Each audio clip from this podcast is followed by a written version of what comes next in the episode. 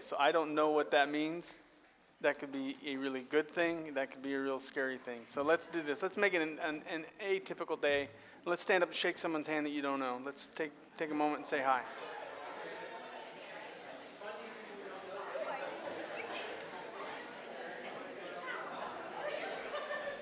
What about me? Are you happy school's over? Oh, nice. Yeah, that's right. I forget you guys got out so early. Nice.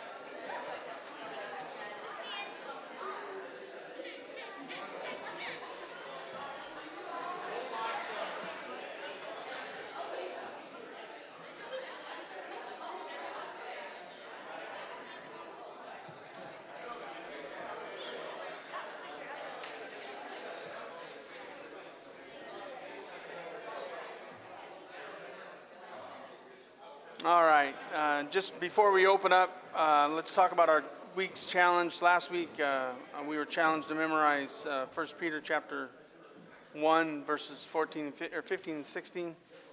And this week, our statement to pray is we want to be spirit empowered to speak the truth. So we don't want to just speak the truth. That's what a lot of people do. They'll just say what they say off their heart.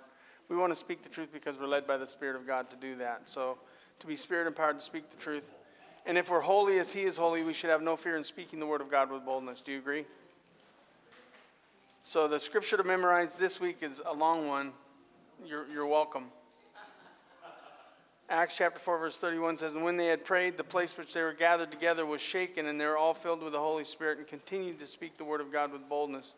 That was an Acts act, and that's still an act today. Do you believe that? So let's put it to memory. Let's pray real quick. Father, Today we see the fullness of the Spirit of God and we seek that. Put our fears of sharing the Word of God with people away, that we're not afraid to share the good news of Jesus Christ.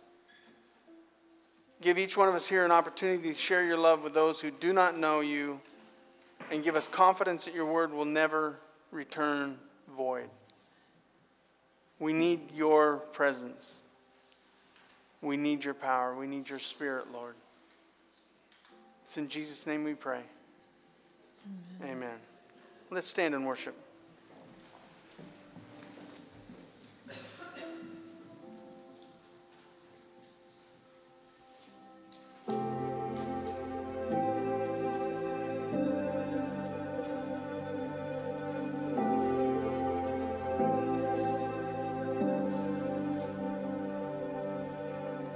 The reign of darkness now is ended in the kingdom of light, in the kingdom of light. Forever under your dominion, you're the king of my life, you're the king of my life.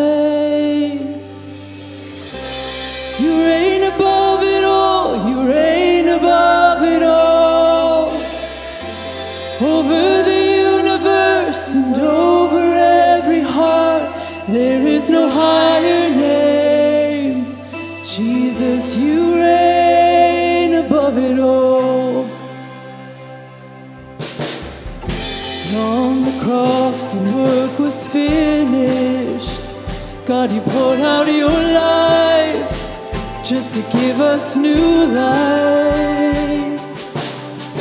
Now, from the lips of the forgiven, hear an anthem arise.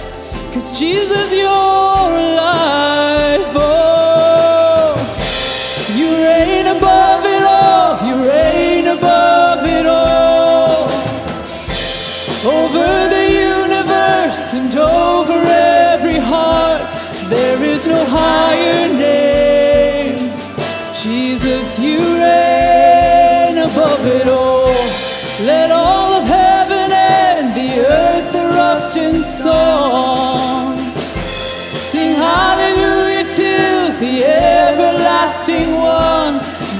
no higher name. Jesus, you reign above it all. You, you reign above it all. Mm. You sent the darkness running out of an empty grave. Now seated alone in glory, enthroned on the highest praise. You sent the darkness running out of an empty grave. Now seated alone in glory, enthroned on the highest praise. You sent the darkness running out of an empty grave. Now seated alone in glory, enthroned on the highest praise.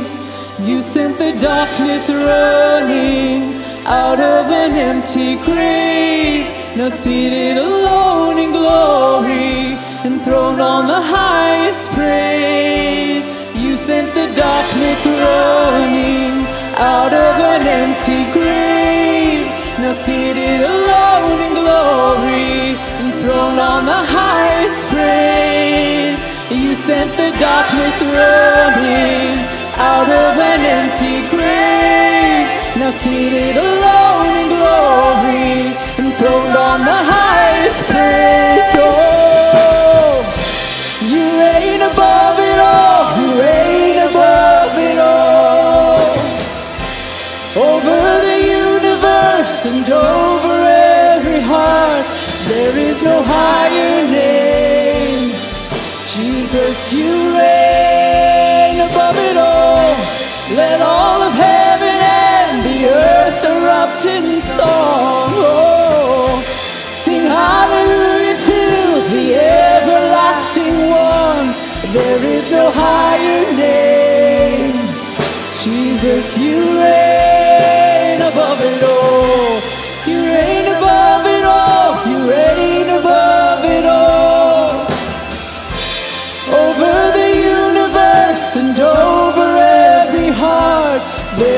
Higher name. Jesus, you reign above it all. Reign above it all.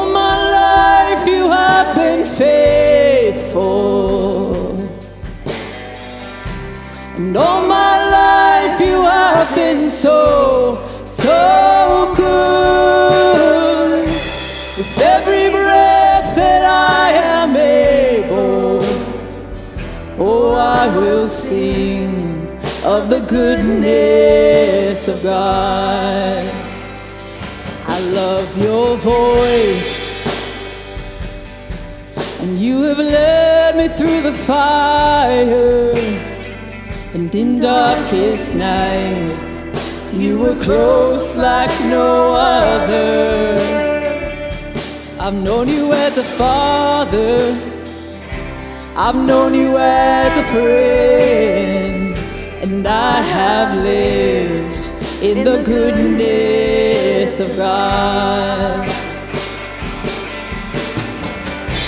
And all my life you have been faithful. And all my life you have been so, so good. With every breath that I am able, oh, I will sing the goodness of God. Your goodness is running after, it's running after me. Your goodness is running after, it's running after me. With my life laid down, I'm surrendered now. I give you Cause your goodness is running, it keeps running after me. Your goodness is running after, it's running after me. Your goodness is running after, it's running after me. With my life laid down, I'm surrendered now. I give you everything. Your goodness is running, it keeps running after me.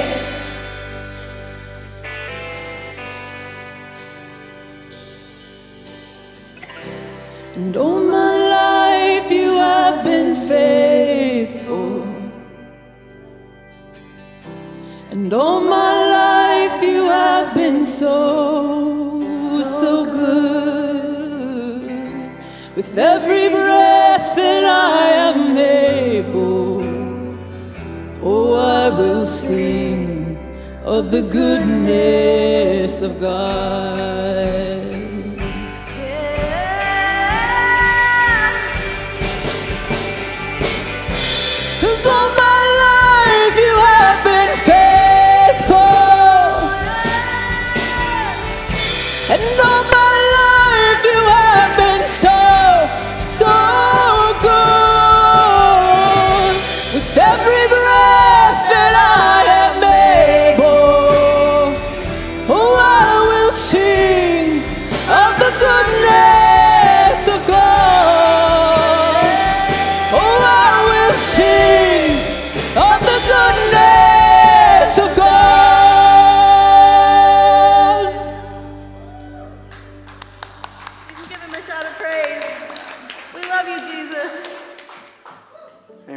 Ahead and dismiss the kids at this time. This is not a typical day. I want to remind you, guys, on 717 at 6 p.m., it's a Monday night, there's a men's dinner out at Anthony Smith's house. If, it's, if the sun's shining, and you know the way the sun's been shining this morning, that the weather could do anything. Uh, the sign-up sheet is out on the, it's out on the information desk. Tickets are $10 a piece. Is that, did that change? $10 a piece? Um, we're going to barbecue. We're going to have a good time together and worship and a good time in the Word. So I'd like to invite you to be a part of that. If, if you don't know the guys in the church, that's the greatest way to, to know them is to come together on that day. Um, uh, as far as the offering goes, I want to just mention that we were able, because of your faithful giving, to help a family out this week that has been going through a difficult time. And so don't think that your offerings are not used for more than just taking care of the church and taking care of the, the pastors and things like that. It's used to take care of church members that are in need. And your faithfulness and your giving was able, we were able to help a family in that way. So um, let's go ahead and pray for the offering if we could. Can we do that? Father, let the boldness of our giving reflect the boldness of our willingness to share the gospel. That every step of faith we take be a step closer to sharing the love of God with those who don't know it, so that our offerings result in fruit that remains. We need the Holy Spirit's confidence, though, to give, especially in this day and age. We need to trust your leaning and your leading in our lives. So open us up to that today, Father. I want to thank you for those who faithfully give, Lord God, and just believe that they make a difference when they do, because they do. It is in Jesus' name we pray for this offering. It is in Jesus' sacrifice that we even give this offering. In his name we pray. And all God's people said, Amen. This is my favorite song. Out of all the songs that we sing, this is my favorite song. It actually speaks to what got me to step into full time ministry to start with, is the, the idea of going and reaching people for Jesus Christ. So let's sing.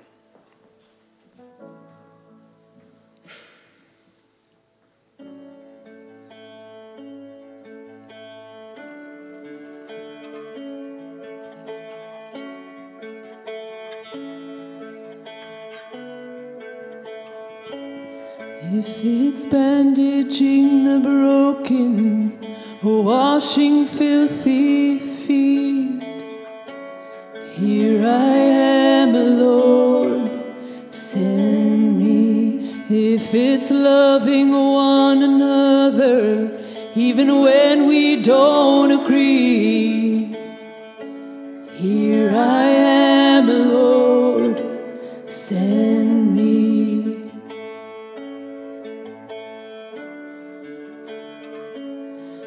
If I'm poor, if I'm wealthy, I'll serve you just the same.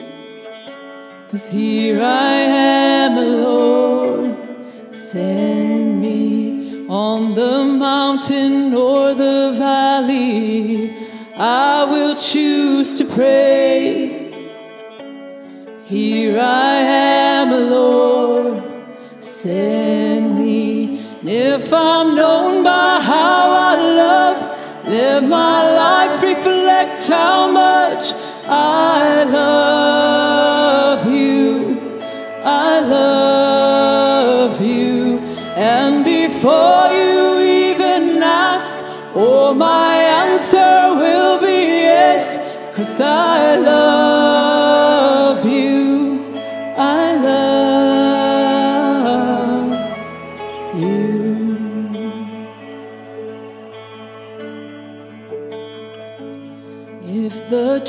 cuts like an arrow, I will say it anyway.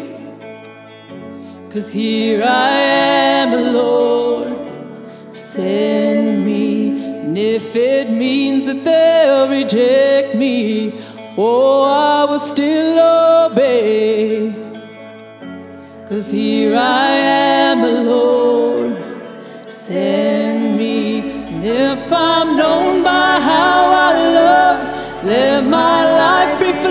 reflect how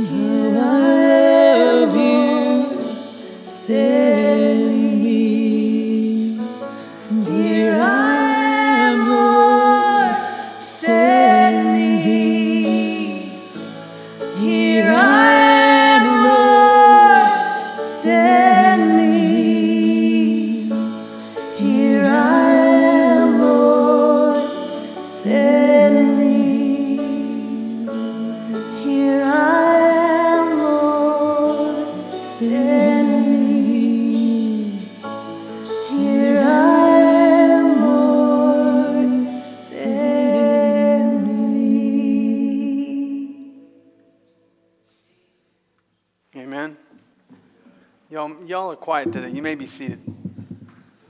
You may be seated. About 30 years ago, I went to the altar. It wasn't in this building because this building didn't exist 30 years ago, but 30 years ago, I went to the altar in a response to a sermon that I heard that had nothing to do with, my response had nothing to do with what the preacher was preaching, but had everything to do with the Holy Spirit moving in my heart to step up my game and to surrender my life to the service and the ministry of Jesus Christ. This next Sunday, which um, this next Sunday represents the completion of 25 years of senior pastor of this church. Um, next week, I'm not sure if applause is the appropriate response, but yeah. And tomorrow I'm 60, so everything's over the hill. I'm almost as old as Verlin.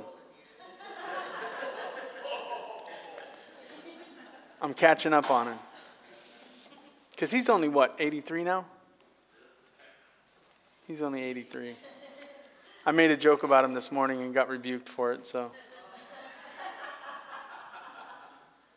I can't even remember what the joke was. I'm trying to remember it, but it was something about him being old. Verlin's a good man. I was wondering how many were going to show up this week since last week was the happy part of the song and this week's the sad part of the song. Uh, and I kind of can gauge that. People need and want positive reinforcement in this day and age because it's a pretty negative world that we're living in. Last week we learned that the Lord provided for his people a way to live the best life possible. He gave us Jesus as our Savior and the Holy Spirit is our sanctifier, meaning he, he gave us forgiveness and freedom from sin. Amen? Amen? Through Jesus Christ and through the Holy Spirit. He planted us on this very fertile hill and he expected us to yield joy and love and peace even in the midst of suffering, gentleness, goodness, faith, and humility. And in doing so, we would surrender control of our lives unto him. But then he makes a statement in Isaiah 5, verses 2 and 4, and then I'm going to pray.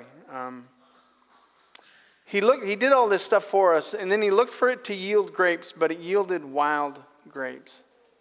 So he looked for it. He was paying, he was paying attention to what was going on, but it yielded something different than what he expected. And then, then he asked the question he says, When I looked for it to yield grapes, why did it yield wild, wild grapes? He asked himself the question why did it yield wild grapes?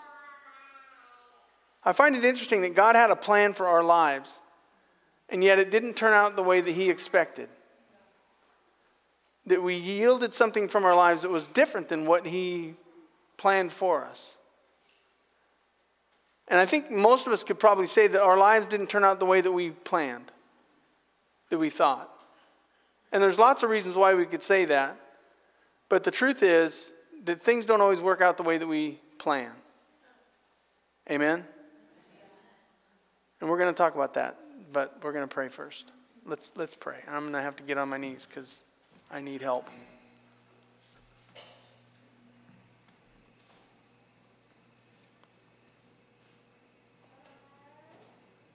Father, when a man or a woman surrenders their life to the kingdom, you don't take it lightly. When we surrender ourselves to you, you don't expect us to pull back from that. You expect us to step into that. And Father, in my own life, no matter how difficult the road has been, or no matter how many uh, discouraging moments that I've had, you've always been there for me. To lift me up when I'm down, to set me down when I'm not doing correct. You've always been there for me.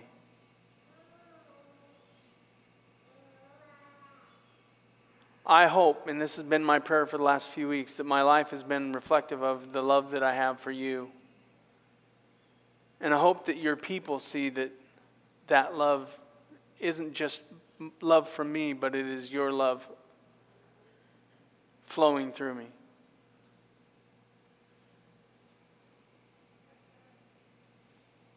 Father, this, if this is not a typical day,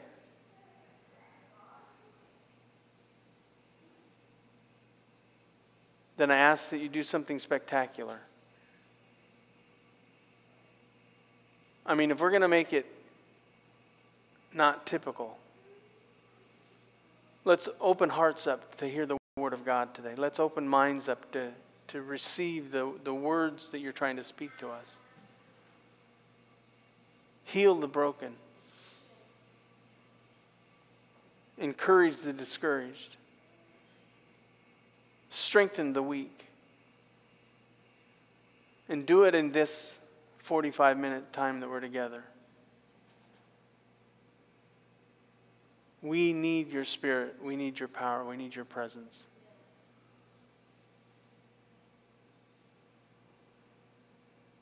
Be with us today. In Jesus we pray. Amen. I didn't know if I was going to be able to get up. I was putting my shoes on today and pulled a muscle. That's what happens when you get old. You pull muscles at the strangest places and times. It's just. So if you're under 50, you're in a good place physically. But if you're in your 50s to your 60s, you're heading for a fall. Just saying. Not to discourage you, just being honest. God asked the question, why did it yield wild grapes? He went looking for wine from the vine and he found something unexpected. And it made me wonder when he looks at me, does he see wine grapes or wild grapes? Does he see me living a life reflective of a person who's been rooted and grounded in love? Does he find in me a joy that's unspeakable and full of glory? Does he see in me a man so full of faith that I can dwell in peace in the midst of suffering? Does he find in me a humble person, gentle and good towards others? Does he find in me a person that's so full of self control because I've surrendered control to him? When God looks at me, what does he see? Does he find a person who bears the image of Jesus and bears the fruit of God's Spirit? which is why the verse we memorize, But he who has called you is holy, you also be holy in all your conduct. Since it is written, Ye should be holy, for I am holy. I should I have that memorized. I don't know why I'm looking at the page. You should be holy, for I am holy. We should be like God. When He sees us, He should see a reflection of His children.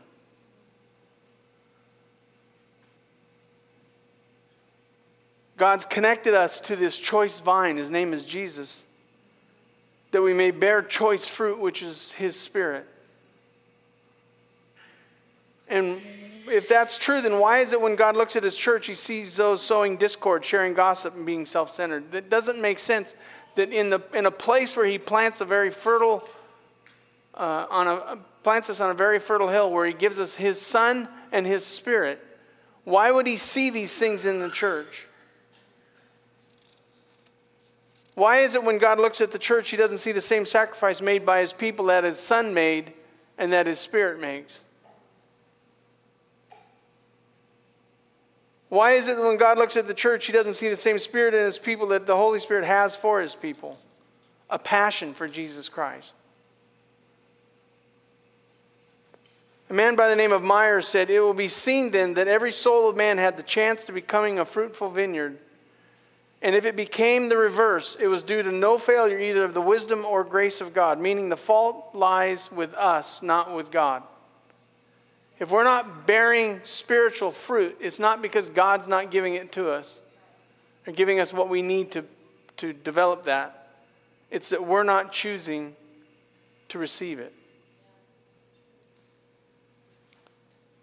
And he, he said uh, earlier in Isaiah 5, he said, What more could he have done? What more could Christ do in you that could not give you a, a happy life to live in forgiveness? What more could the Holy Spirit have done to give you the best life possible? What more could be done? That's, these are the questions that God is asking of Isaiah, of his people. And this is where the song turns sad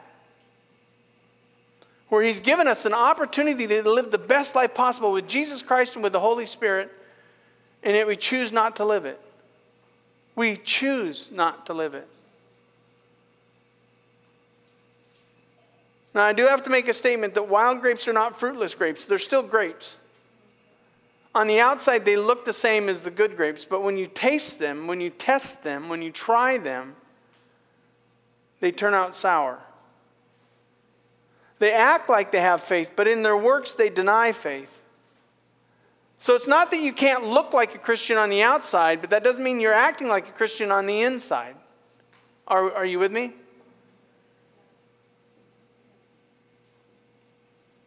It's kind of sad that God offers us a life of goodness and godness, and we reject that life.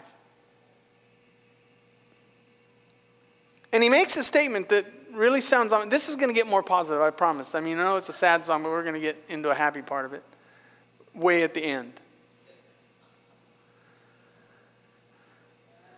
God makes a statement I'll tell you what I'll do to my vineyard. Remember, his vineyard represents us.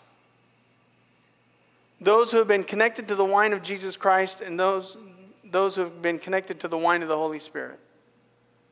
So he's not talking about lost people, he's talking about saved people. I'll tell you what I'll do to them. That's nothing, I, I remember that being said by my mother. You wait till your dad gets home. That scared me to death. Or, or dad would say, I'll tell you what I'm going to do. Never worked out good for me. So God says two things that He's going to do for children, for the, His children who don't want to follow his way. God will remove our protection. I'm not saying he takes away your salvation because he doesn't do that, but he does remove his protection. Isaiah 5 5 says, I'll remove its hedge and it shall be devoured, and I'll break down its wall and it shall be trampled down. There's a hedge of protection that God uh, puts around his vineyard that he says, I'm going to remove that so it can be devoured. And there's a wall designed to keep the enemy out, but it'll be broken down, and, and so the wine and the vine will be trampled down. So, what he says is if you're not going to obey me, if you're not going to trust me, I'm just going to remove my protection over you. I'm going to let you receive what you're going to receive. 2 Thessalonians 3 3, I love this verse. It says, The Lord is faithful, he will establish you and guard you against the evil one. But if we want to reject him, he's going to let the evil one have his way with us. 1 John 5:18 says, "We know that everyone who has been born of God does not keep on sinning, but he who is born of God protects him, and the evil one does not touch him." But we're also told in the scriptures that we can grieve the Holy Spirit and we can quench the Holy Spirit to where the Holy Spirit isn't protecting us the way that He's created to do. Not created to do, but called to do. Which is why John 15 tells us the importance of staying connected to Jesus, meaning we can disconnect ourselves from Jesus' relation. We can't disconnect ourselves from our salvation, but we can disconnect ourselves from our protection. We can walk away from the very protection that God has for us in Jesus and in the Holy Spirit. Second thing God does is remove our provision. He says, I'll make it a waste. It shall not be pruned or hoed, and briars and thorns shall grow up. I'll also command the clouds that they rain no rain upon it. And I thought about that, God removing his provision. We, we think of God's provision in material things as in daily bread. And that God provides for them food, clothing, and shelter. And he does that, but God provides something greater that's often rejected. God provides a greater thing than phys- physical or material items. He provides a healthy spiritual life. Jesus said in John 10:10, 10, 10, "The thief comes only to steal and kill and destroy. I come that they may have life and have it abundantly." So Jesus came that we would have this abundant life, this great life, and it's not talking about abundance in physical things, it's talking about abundance in spiritual things. And yet the vineyard resists the truth of God's work and you reject what God's trying to do in you. That's the sad part of the song. Because we reject three things, he says in this, in this passage in verse 6. We reject pruning. Pruning is the process whereby a vine is shaped so that it operates at optimal capacity.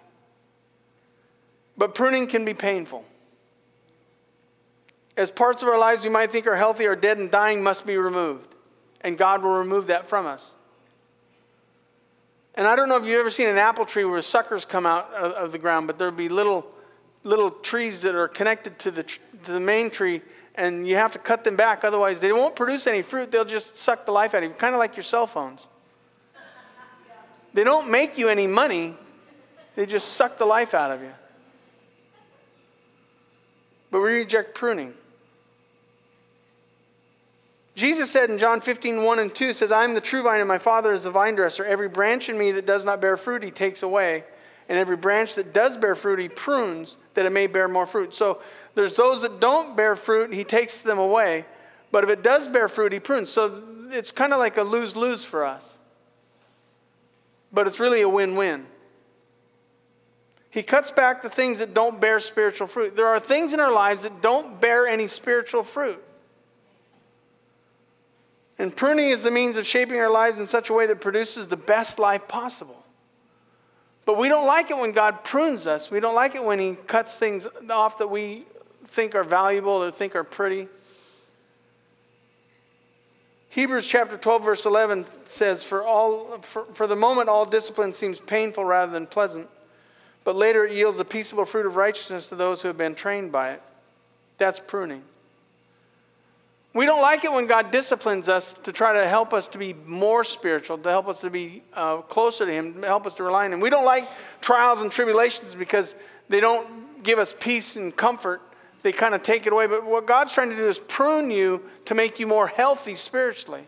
Because sometimes we can be so caught up in, in ourselves that we don't even pray, or our prayers are kind of halfway. But put yourself into a trial, and suddenly your prayer life comes alive, right?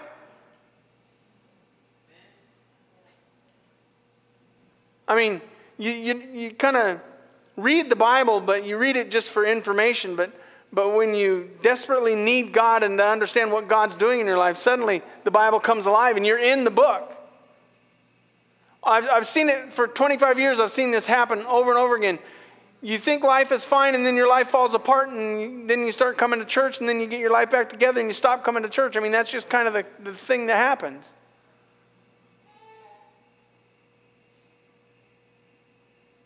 And we reject that. We reject pruning. God's trying to make us spiritually healthy, but we reject it. We, reject, we reject hoeing. Hoeing is the removal of weeds that allow the fruit to grow freely. It's the softening of the soil around the, the vine. Opens us up to water and opens us up to, to uh, nutrients. And Jesus teaches the value of this in the parable of Luke in Luke chapter 8, but I'm going to explain it through the principle of the parable that he teaches. In Luke chapter 8 and verse 11, he says, Now the parable is this the seed is the word of God. So he's talking about how the word of God is connected to spiritual growth. The ones along the path are those who have heard, then the devil comes and takes away the word from the hearts so that they may believe, not believe and be saved. So the seed's the Word of God, and it can be minimized if it's not careful. Some of us minimize the Word of God. And our hearts are just hard to what God says, and we refuse to listen to the Word of God. And what God meant to transform your life, Satan will take away from your life. What God has meant to tell you to transform your life, Satan has taken away from your life because your hearts are hard to the Word of God. So he tries to sow the seeds of, of, of health in your life, but you're saying, no, no, no, I've, I've got this. I, I don't want to listen to that. I don't want to hear that. He goes on to say, and the ones on the rock are those that when they hear the word, receive it with joy, but they, these have no root. They believe for a while, but in the time of testing, they fall away. This is where the word of God falls on rocky soil. You hear it and you receive it with joy. This is a, a positive thing in your life. You like what the Word of God says. But when you go through a difficult time to actually have, you have to actually have to trust the Word of God and live it and obey it. You fall away because it's too hard. You believe for a while, but in a time of testing, you fall away. And I, I, attribute most of the falling away of that because you, you don't, the word isn't your word, it's somebody else's word. I can teach you what the Word of God says, I can preach to you what the Word of God says, but often you're believing what I say, not what the Bible says. You will listen to a preacher and you'll say, well, that, that must be truth, but you're believing his truth, not the truth for yourself. Like I said, that pastor that preached a message uh, when Jesus passes by, that moved me to surrender my life to the kingdom. It wasn't his word that moved me, it was the Spirit of God's word that was spoken to me through the word of God that was being preached that caused me to surrender my life to the kingdom. So when things got, have gotten hard, I haven't backed away from that calling because it wasn't his word that called me into it, it was God's word that called me into it. But how many people have you seen come and receive the word of God with joy and and all of a sudden it gets hard and it's like, you know, you mean I got to come to church every week? Yeah. You mean I got to read my Bible all the time? Yeah. You mean I got to pray? Yeah. You mean I got to tithe? Hold it. You mean I got to go through trial and tribulation? Yeah.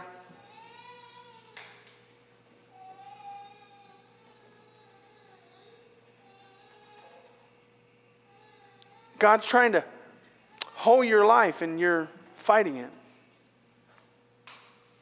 because you don't have any root. Nothing holding you to live the Word of God because you believe the Word of God. As for the, and as for what fell among the thorns, they are those that hear, but as they go on their way, they're choked by the cares and the riches and the baseball games of life. Sorry, I heard a pastor talk about that earlier this week, so I thought I'd repeat it and their fruit does not mature. It's talking about those who hear it, but there's so much going on. There's so much in their life going on.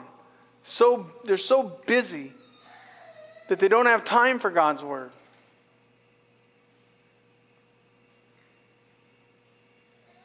Listening to church preaching in a church setting becomes inconvenient. There's other things I could be doing with my time. I could listen to it at my leisure, not at God's pleasure. And God's trying to hoe the weeds in your life. He's trying to dig some things up that are going to choke you out. But you think, oh, they're okay. Those, those things are a good part of my life. I'll just leave them alone instead of, and, and instead they, they choke out your faith life.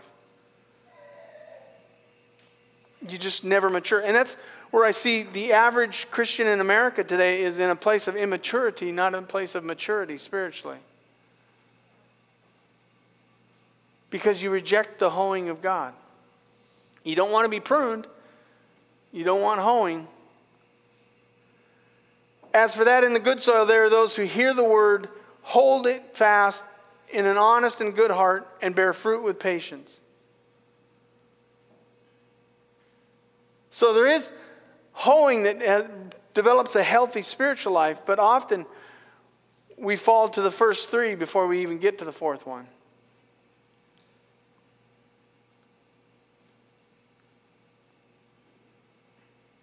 We reject hoeing. God's trying to till up the soil so you will bear spiritual fruit and bear this amazing spiritual life. But you reject it when He does it. And we reject watering. He says, I'm going to I'm gonna, I'm gonna tell the clouds, don't rain rain down. Ephesians 5 25 and 26 says, Husband, love your wives as Christ loved the church and gave himself up for her that he might sanctify her, having cleansed her by the washing of water with the word. The word word here means um, not logos or scripture, but it means rhema or rhema, meaning spoken word. There's a watering that occurs according to the scriptures through a church that comes from the preaching of the word of God. But we resist the preaching of the word of God. There's something cleansing the scripture saying that, is, that happens under the teaching of the Word of God in a church setting. And it's evidence, and it's evidence of Christ's love for the church. God gave you preaching to purify you to the power of the preached word. But we've minimized church attendance. We've minimized, well, you guys are here today, so I'm not rebuking you, but we've, we've minimized being in a place where God knows you and God knows me and God put us together to water your soul. And I wonder how often we reject the work of God in His vineyard. You know, there's worse things in life than pruning, hoeing, and watering. The Word of God may never change you. Could you imagine getting up to heaven and being one of those who say, Lord, Lord, have we not done all these wonderful things in your name? And he says, Yeah, depart from me, ye that work iniquity. I never knew you. Sure, you thought you knew me, but I didn't know you. But I was in church since I was a kid. Yeah, but you never let the Word of God transform you. You never let the Spirit of God change you. You never let the Son of God come inside of you.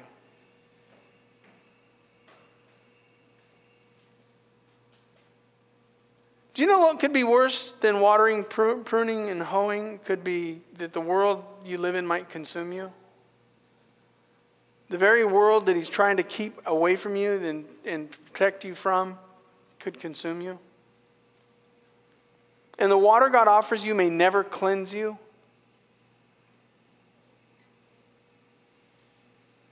That's a sad song.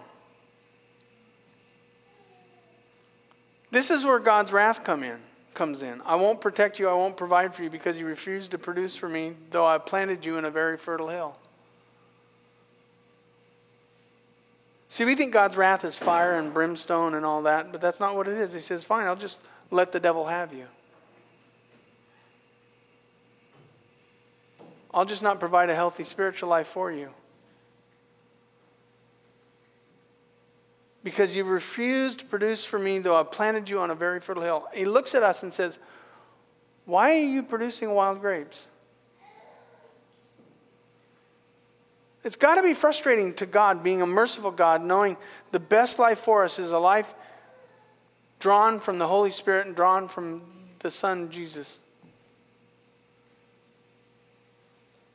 He wants to protect us and to provide for us so that He may produce in us the most beautiful life. And yet, how many of you are living the most beautiful Christian life you've ever imagined? Some of you are, but not all of you are. When He looks out in His vineyard, when He looks at His church, when He looks at His people, and He says, Why are you producing wild grapes?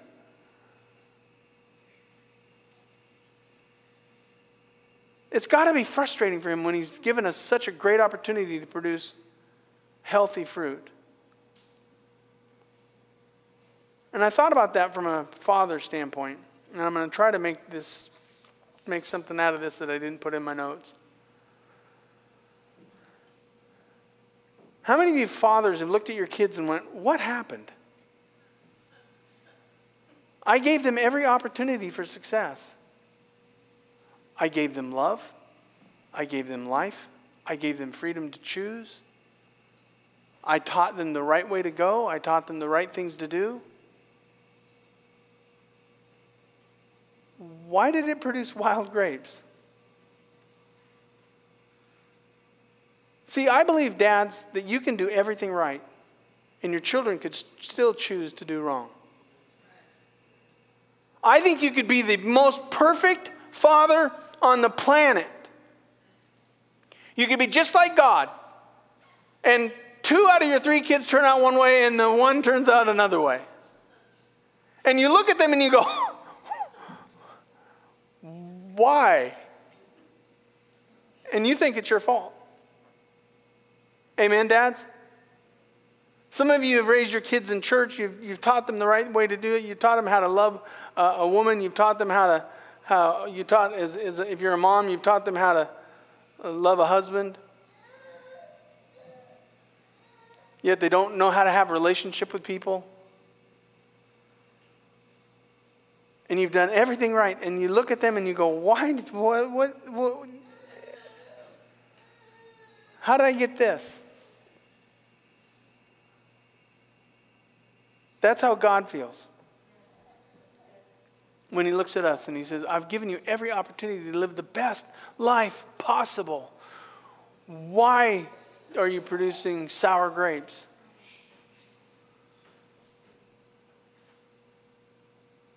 Because I think, Dad, mo- most of you are doing better than you think you are.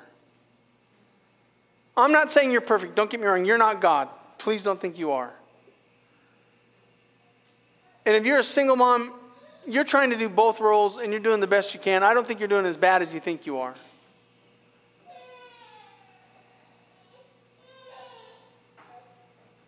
Somebody's having a tough day.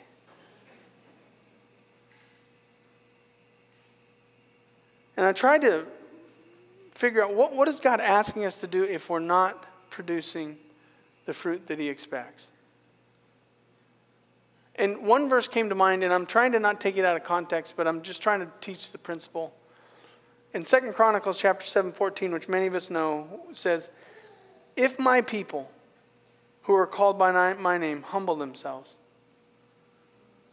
and pray and seek my face and turn from their wicked ways, then I will hear from heaven and I will forgive their sin and I will heal their land. Because if He heals our land, if He heals our spiritual lives, if He heals the vineyard, we're more likely to produce good fruit.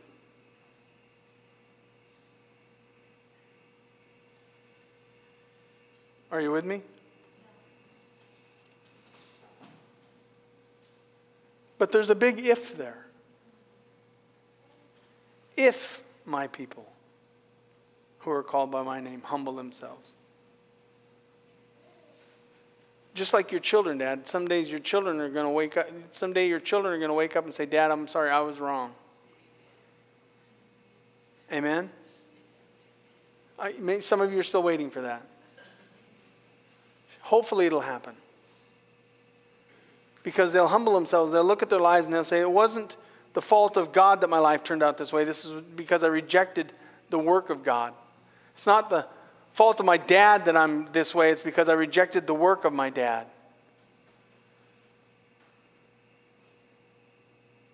And pray and seek my face and turn from their wicked ways. I love this. Then I will hear from heaven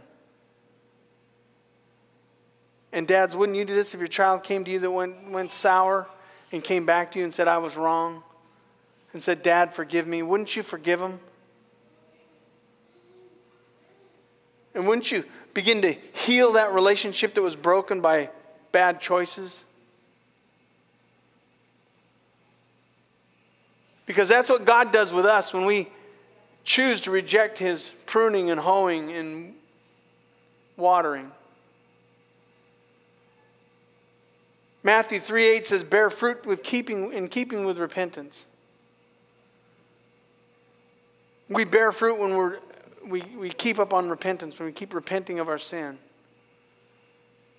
See, this doesn't have to stay a sad song. It doesn't have to stay a, stay a sad story where, where you raised your kids a certain way and they turned out another way, and you've got this separation between them, and there's this issue that's there, and this horrible life that you have, family life that you have. You can restore that, but it's got to come with repentance.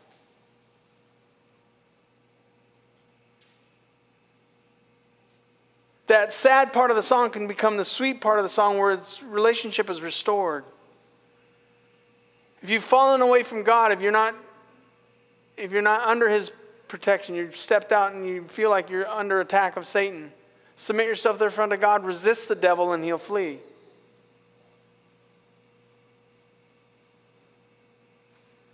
But you've got to repent. You've got to submit yourself there in front of God and say, I'm sorry, God, I went my own way. I did my own thing. I rejected the work of God in my life. I rejected the word of God. I rejected the, the, the chastening of God.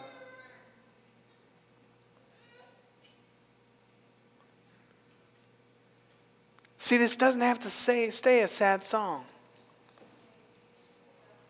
unless you want it to stay a sad song.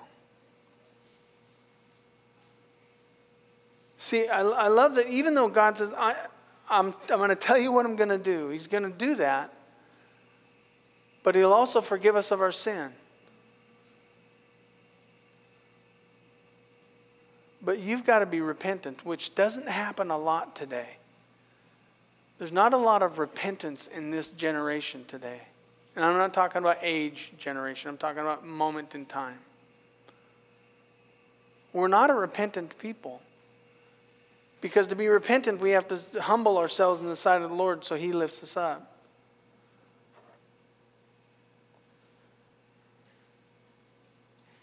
Isaiah chapter 5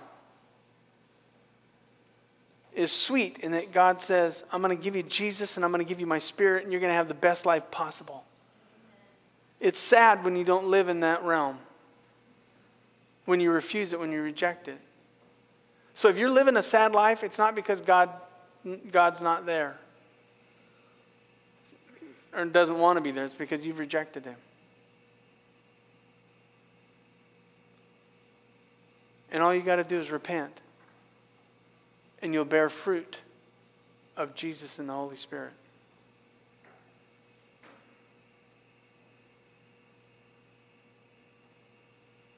What would be a sad song is if he never came home. And that's the last illustration I'll use is the parable of the, the, the parable of the, the guy. Prodigal son. There we go. I knew I'd get it. Because some of you have walked away from God. Some of you have run away from God and you've spent your life in riotous living. And you found out that it sucks. And you don't realize that you got a father that's just sitting there right on the hillside waiting for you to come home. He's been waiting for you to come home for a long time. There, there isn't a, a dad in this room that doesn't have a child that's gone wild, that isn't waiting for that, that should be, if he's a Christian man, shouldn't be waiting for his son or his daughter to come home. And what a joyous day it would be if that child came home and was hum- humble and repentant and said, Dad, I'm sorry, I've sinned against you. And he says, Don't worry about it, I forgive you. Let's have a party. Because that's what Jesus does with us. What's sad is if you'd stay in that place of hurt and pain and suffering, unprotected from your Father, not wanting Him to prune you and to, to hoe you and to water you. Because, dads, that's what you should be doing with your kids pruning the unhealthy parts of their life away. tilling the soil with a hoe, getting the weeds, getting, get, slowing their lives down a little bit. I'm amazed how busy kids are today. Like, they shouldn't be that busy. They're kids. My dad used to take me and put me in a truck, take me out in the woods, and make me sit in the truck all day. Because he knew I'd just get in trouble if I was home. I hated it then. I wish I could do that now. Just go sit in a truck all day. It was the best thing for me. I remember my dad sharing the Word of God with me, watering me with the Word, and bringing me to church whether I wanted to go or not. He was one of those old school dads that said, As for me and my house, we're going to serve the Lord. Wasn't one of those dads that said, Okay, well, it's Father's Day, let's stay home and let's, this is my day. No, today's not your day, this is God's day, and you get a part in it.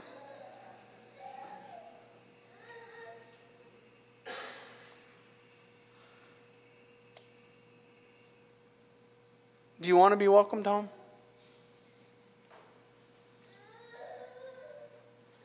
Then come home. Because God has planted you on a very fertile hill and He expects you to bear a great life. He doesn't expect you to produce wild grapes.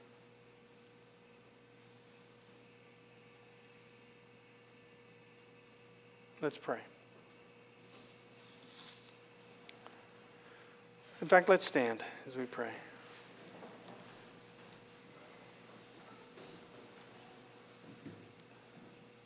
Father, the older I get and the more that I do this, the less I less confident I feel in what I do. But the more confident I feel about what you do. I'm not here to produce a sermon that makes people think that I'm something special. Because without your word and without your spirit, it's just nothing. It's just, we're just sitting around talking about stuff that is stupid.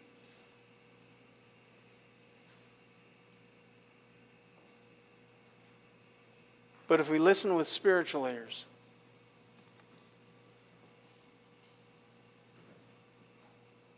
maybe today can be a day of restoration of relationship. We're sons and daughters of the Most High God.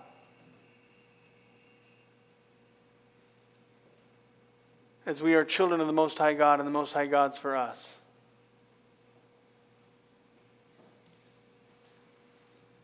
We can bear the fruit of the Spirit because we're connected to the vine of Jesus Christ. And we can have a happy life. We can have a peaceful life. We can have a joyful life. If we stop refusing the work you're trying to do in your vineyard.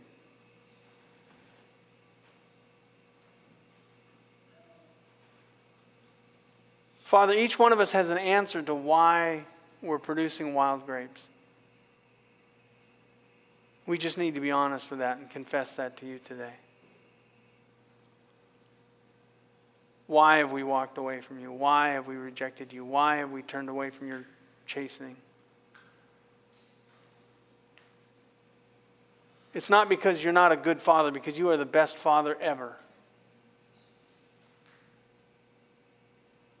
As the song says, that's who you are. You're just a good father.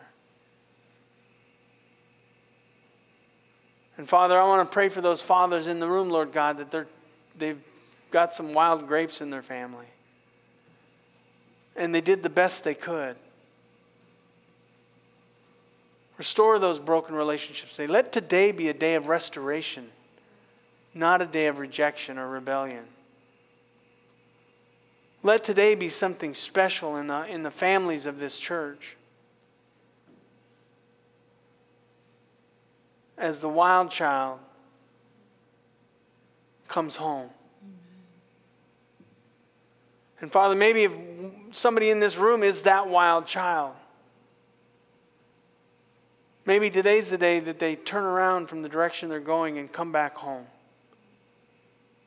Come back home to you as God our Father. Make sure we're connected to the vine, Jesus Christ. And surrender to the Spirit of God that we may bear spiritual fruit to be healthy and happy and holy.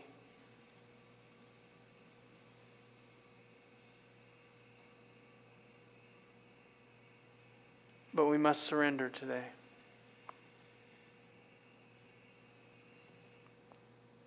You're a good father. And we love you for it. Jesus, we pray with every head bowed and every eye closed. How many in the room would say, Pastor, pray for me? My, I've got some wild children. They're not wild, wild, but they've just not turned out spiritually the way that I had hoped. Amen. Is there anyone else? Amen. Amen. I appreciate your honesty. You may have done everything right.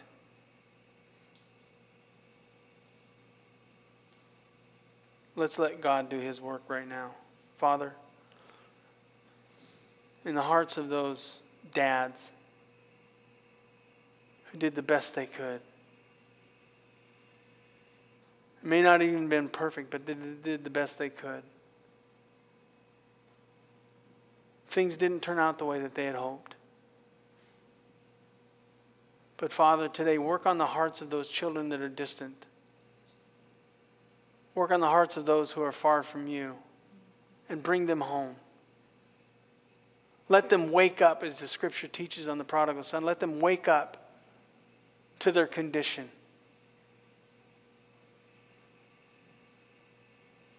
So they can turn around and come to a new direction in relation to you. Let this be a day of restoration of families in Christ. Encourage them, Father.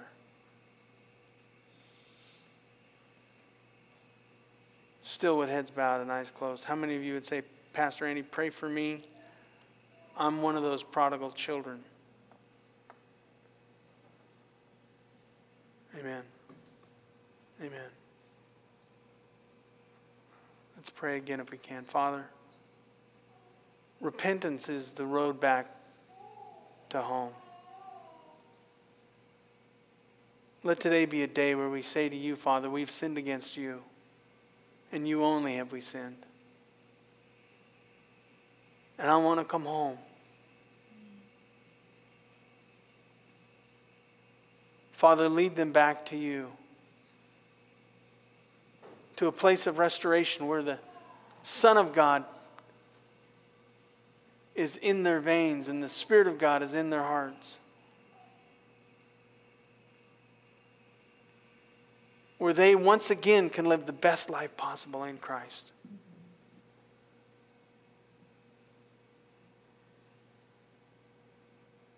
Father, that might mean for some of us that you're going to have to do some pruning in our lives. There's going to be, have some, be some things that are not fruitful spiritually in our lives that need to be cut off. There's some hoeing that needs to be done. Some of the things that keep us busy and preoccupied and keep us away from you need to be dug up and, and, and dug out. And Father, we need to be under the water of the Word, that we may be cleansed of our sins, that we might confess them in, in, in a way that's not all at once, Father, because personally, I can't handle all my sins being dealt with in one second unless it's a prayer of salvation. But help us to surrender them one at a time so we can be honest when we confess.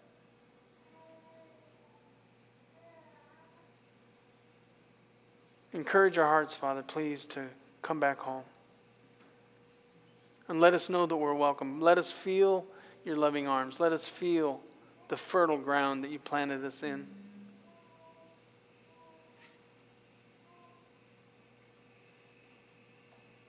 We love you, Jesus. Come on, let's just, give Jesus a couple of minutes of love. Amen. Just tell him. Tell him how you feel about him. Tell him how you feel. Don't be afraid of who's sitting next to you.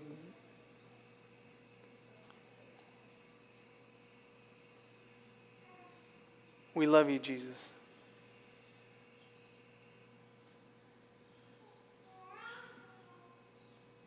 In Jesus we pray. Amen. Oh, I got some singers behind me. Are we singing something? We're going to sing a song.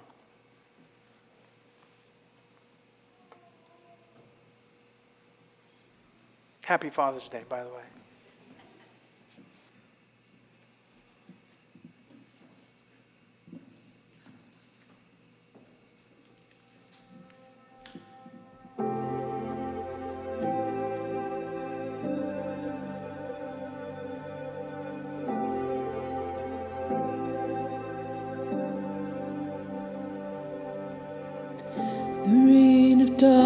Now is ended.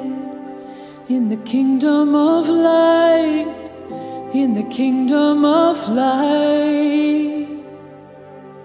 Forever under your dominion, you're the king of my life, you're the king of my life.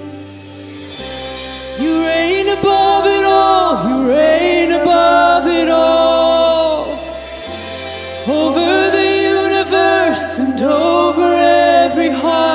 there is no higher name.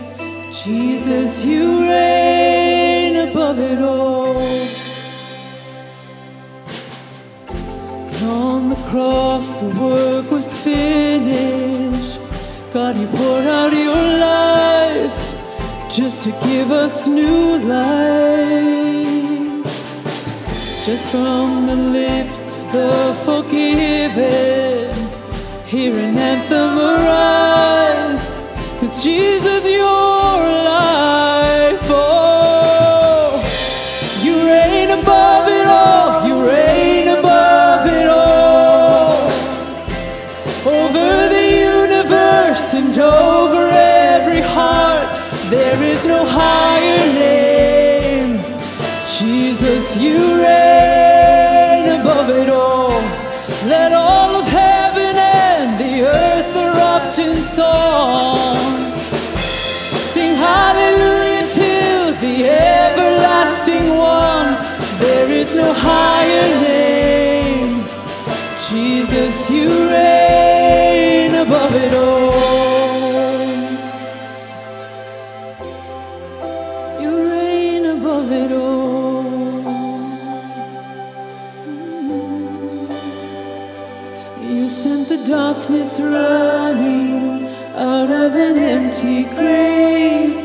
seated alone in glory, enthroned on the highest praise. You sent the darkness running out of an empty grave. Now seated alone in glory, enthroned on the highest praise.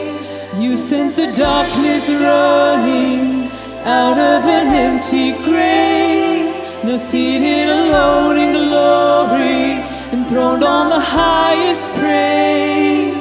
You sent the darkness running out of an empty grave. Now seated alone in glory, enthroned on the highest praise. You sent the darkness running out of an empty grave. Now seated alone in glory, enthroned on the highest praise. Sent the darkness running out of an empty grave. Now seated alone in glory, enthroned on the highest praise. Oh, you reign above it all.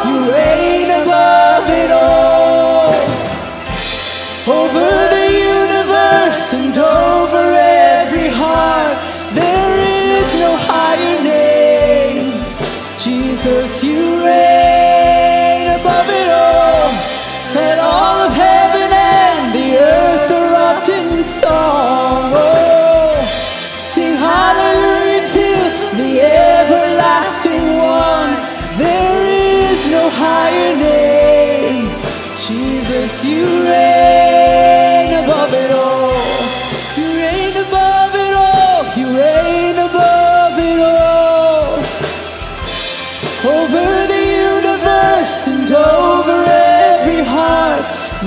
no higher name. Jesus, you reign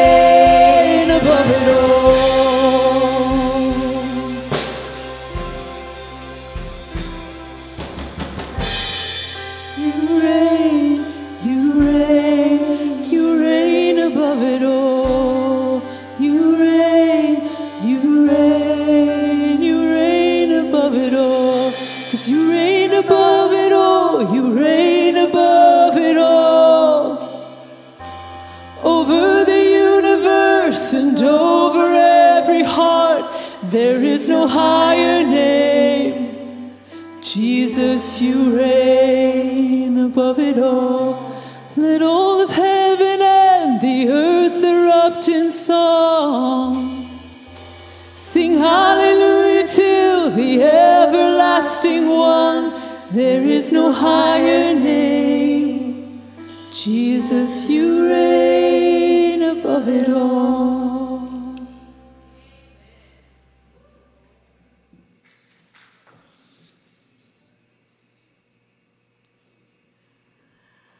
Pastor, could you come up here real quick?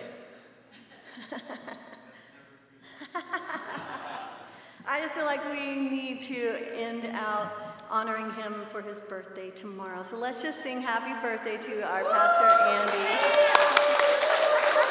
I know he hates this, but I'm 60. I stopped having birthdays last year. okay, everybody, come on, let's all join in. Happy birthday to you. Happy birthday to you. Happy birthday,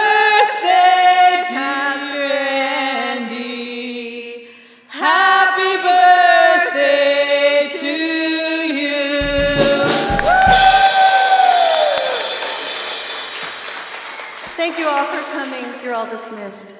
Have a great day, guys.